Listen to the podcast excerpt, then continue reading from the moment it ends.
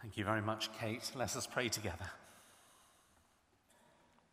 May the words of my mouth and the thoughts of all of our hearts be acceptable in your sight, O Lord, our strength and our Redeemer. Amen.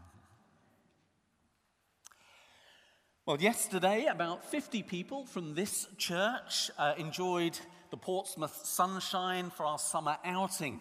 And many explored the fantastic uh, historic dockyard. Some of us toured around HMS Victory, an amazing feat of engineering.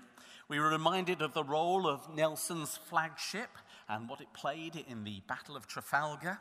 And some braved the trip to the top of the Spinnaker Tower, the lift taking 28 seconds to reach over 100 metres for fantastic panoramic views and also a test of faith. I know Rose and Christina and others stepped onto a glass platform with nothing beneath them. Absolutely amazing what faith you have. And I think Chris Lawal, is he around? He's just about recovered from his nerves at the top there. But at least he went up, which is more than Dr. Atkins did.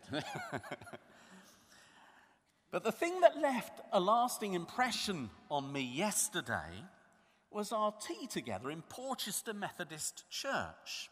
Not just because of the wonderful sandwiches and cakes which we enjoyed there, but the hospitality of faithful Methodist people.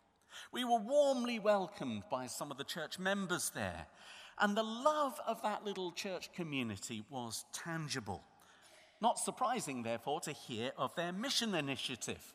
Their minister John told us how they were redeveloping the church to switch the orientation of the church round to face the car park and the high street where people actually gathered to set up a community cafe to serve the locality. Their love was evident, and they asked us to pray, deeply moved, about a couple who'd sadly lost a child. Faithful Methodist saints, clearly bearing fruit in their fellowship together through pastoral care and mission. And when we write to them as a sister church, we need to encourage them in their endeavors. Now, our gospel lesson uh, from uh, Colossians begins with a letter of encouragement, too. I'll avoid the temptation to mine the depths of this passage in detail because it's rich. Both our Old Testament lesson and our epistle readings have got so much in them, but I offer a few things for us to ponder. The letter claims to have been written by Paul to a relatively new church plant, if you like, in Colossae, a Christian community at the heart of a cosmopolitan trade center. And the church had possibly been founded by Epaphras, who told Paul and Timothy about them. And Paul probably hadn't been to Colossae himself, yet from prison he was writing a letter of encouragement, reminding them that they were part of a wider Christian community. He gives thanks for these faithful sisters and brothers in Christ who were in a relationship with the Holy God and they were bearing fruit together.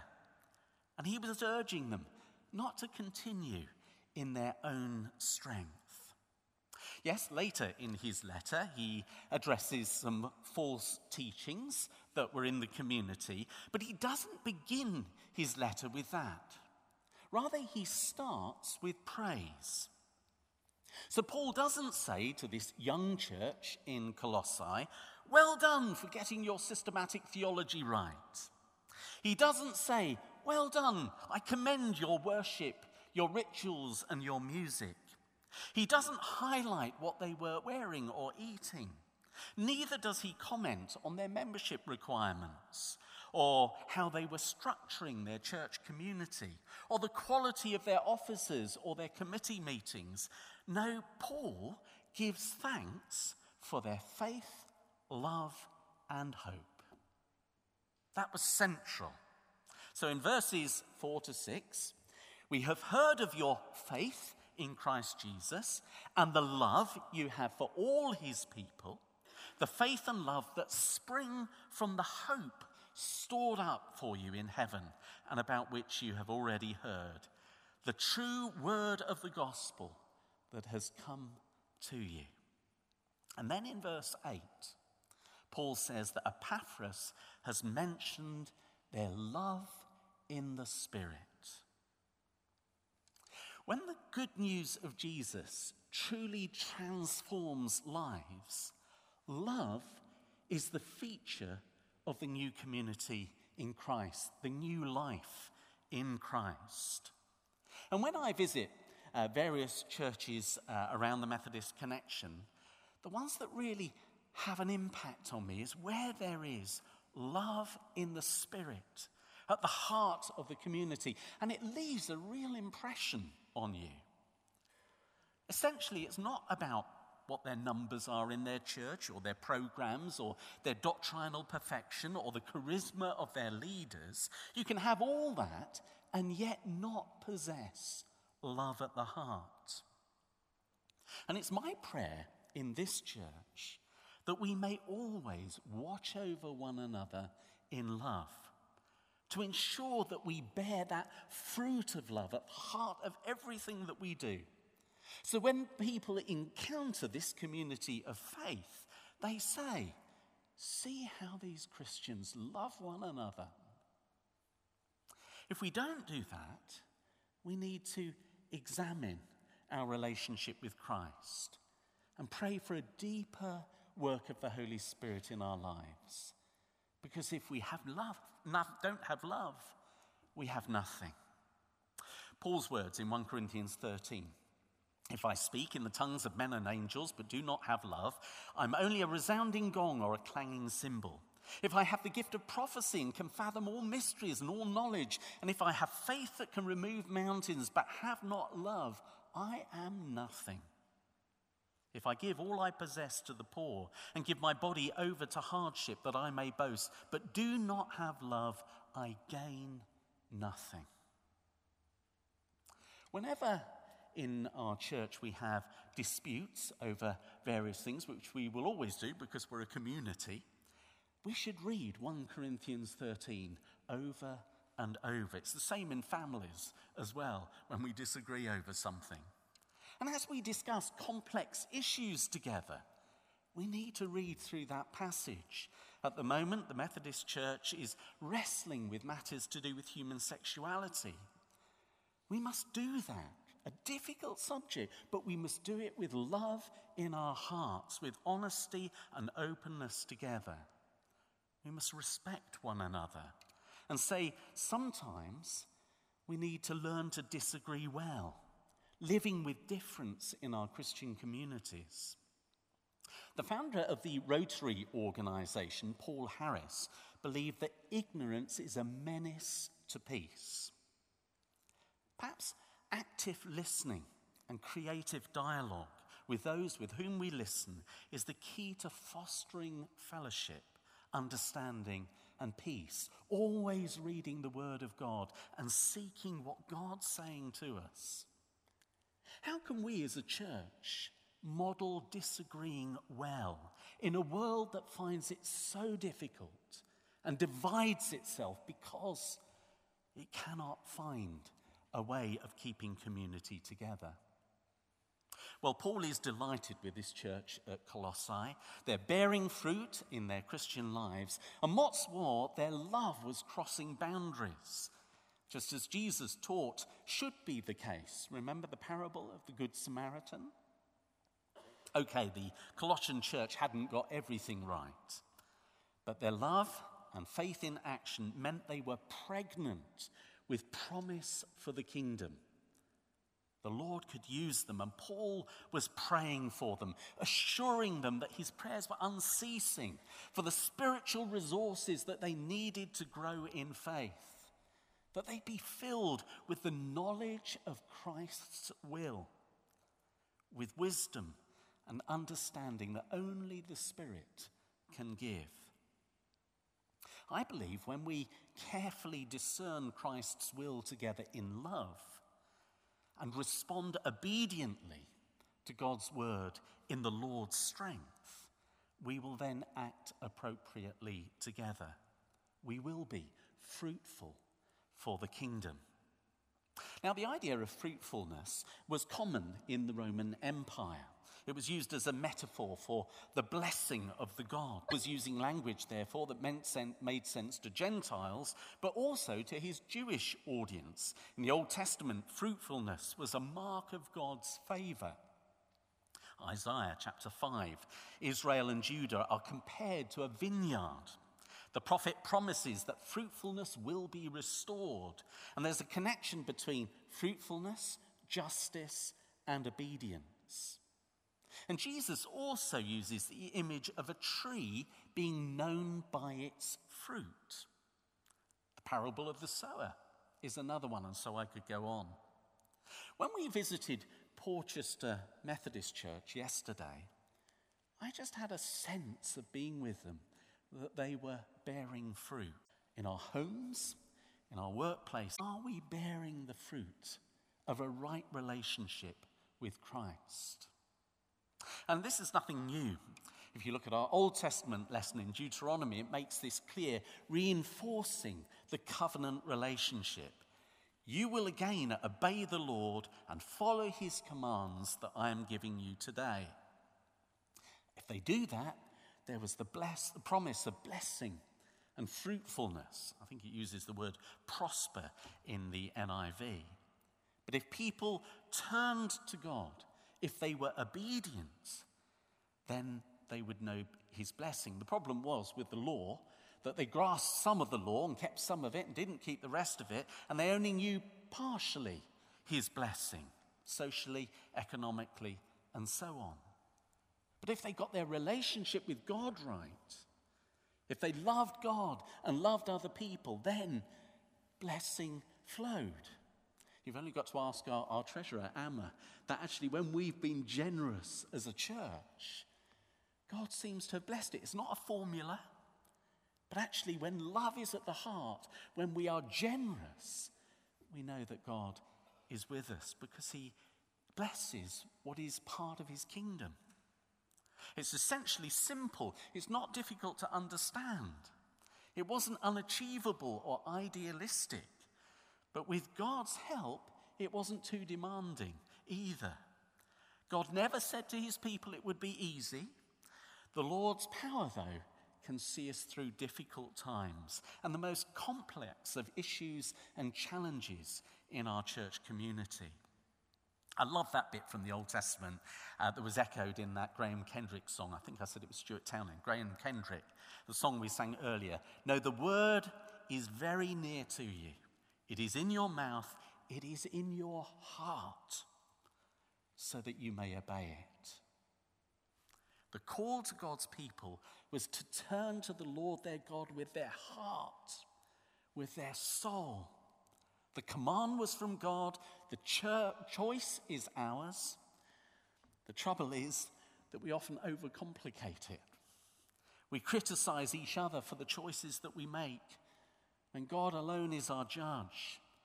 And what we have to do is work out our faith before Him in love together and in that relationship with Him. Now, my dad has got a greenhouse uh, the problem is he's very frail at the moment. It's difficult to get him up there. But his vine in the greenhouse is growing like mad. You don't have to force it to bear fruit. All it needs is the right environment and a little bit of pruning as well so that the growth can be concentrated in the right places. His vine is fruitful.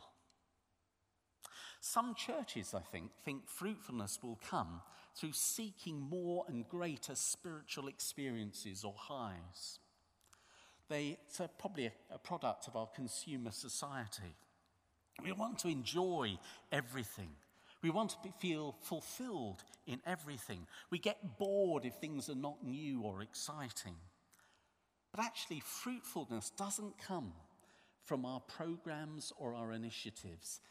Essentially, it comes from our intimacy with God through Christ. If we get that right, everything else bears fruit.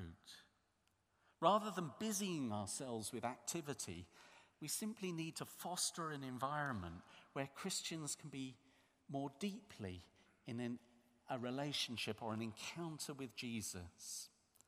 And the Lord is the one who graciously takes the initiative. He saves us, He gives us hope through His death and resurrection. He can forgive us, He can heal us, He can remake us, He can give us the wisdom and the power to love in His name. But it all begins with that intimate relationship with the Lord. I believe that this church uh, is a church where many, many of us are in a relationship with the Lord. But we need to deepen that relationship together to make sure that our church is facing the right direction in terms of our relationships with one another, but also our mission across boundaries to all people. How can we be a community that welcomes all across nationalities, across the things that divide the world? How can we be a place of healing and love? I remember one of Dr. White's uh, sermons when he was here, and it was essentially simple. That's probably how I've remembered it, where he talked about the vertical and horizontal beams of the cross. Some of you may remember this. The, ho- uh, the vertical beam is our relationship with God, God and us. And then he talked about the horizontal beam being our right relationship with one another. And what we need is the cross to transform us, to get that balance right. Essentially, it's there in the great commandment love the Lord your God with all your heart, mind, and your strength, and love your neighbor as yourself. And if we have that at the heart of everything, everything else can flow. But we have to have love, we have to have the heart that's strangely warmed. Clearly, loving and faithful Christian communities should be places of welcome, welcoming people, whatever their status, encouraging them to come on a journey with the living Christ. Whether people are in a relationship or are single, they should be welcome. I don't know whether you uh, know, but uh, Radio 2 have been focusing on something uh, at the moment, and that is the fact that it's uh, Faith in the World Week. And uh, being single is the theme. And over a third of adults in England and Wales are actually single. And more than half of 25 to 45 year olds are single. And there's a move towards singleness in every age group. And 50s to 64s are the f- fastest growing single age group, if you know what I mean by that. In other words, it's not just young people. And as a married man who's been in the same relationship for 40 years, I need to be reminded that being single isn't a one size fits all. There are those who've never found the right partner. There are those who've never wanted a partner or have chosen not to have one.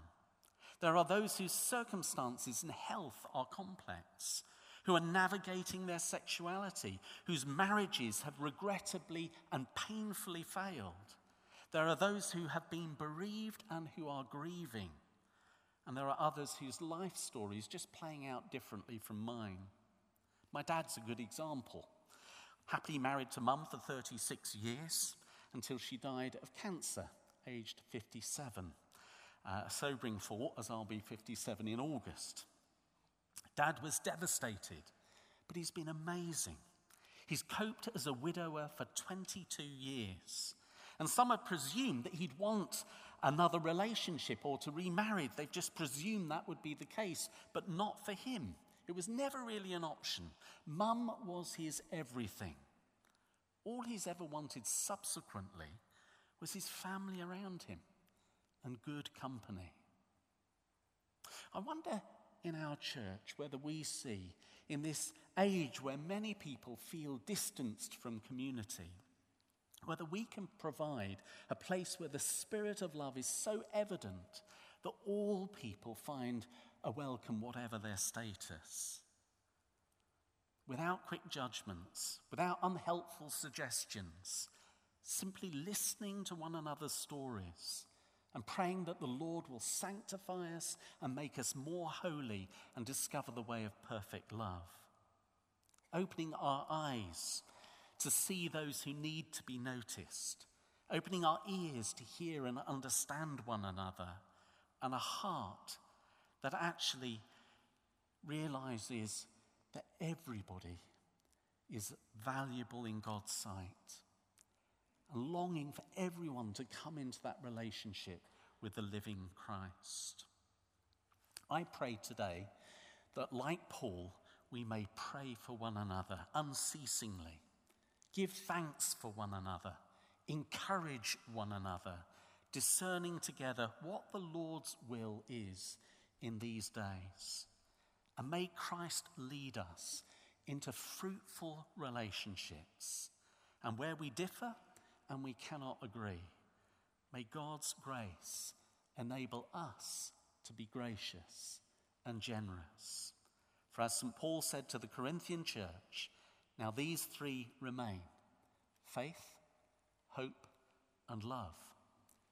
But the greatest of these is love. Amen. Charles Wesley captured the importance of being in a journey of faith together. And I'd like us to sing, Thou God of truth and love. We stand to sing.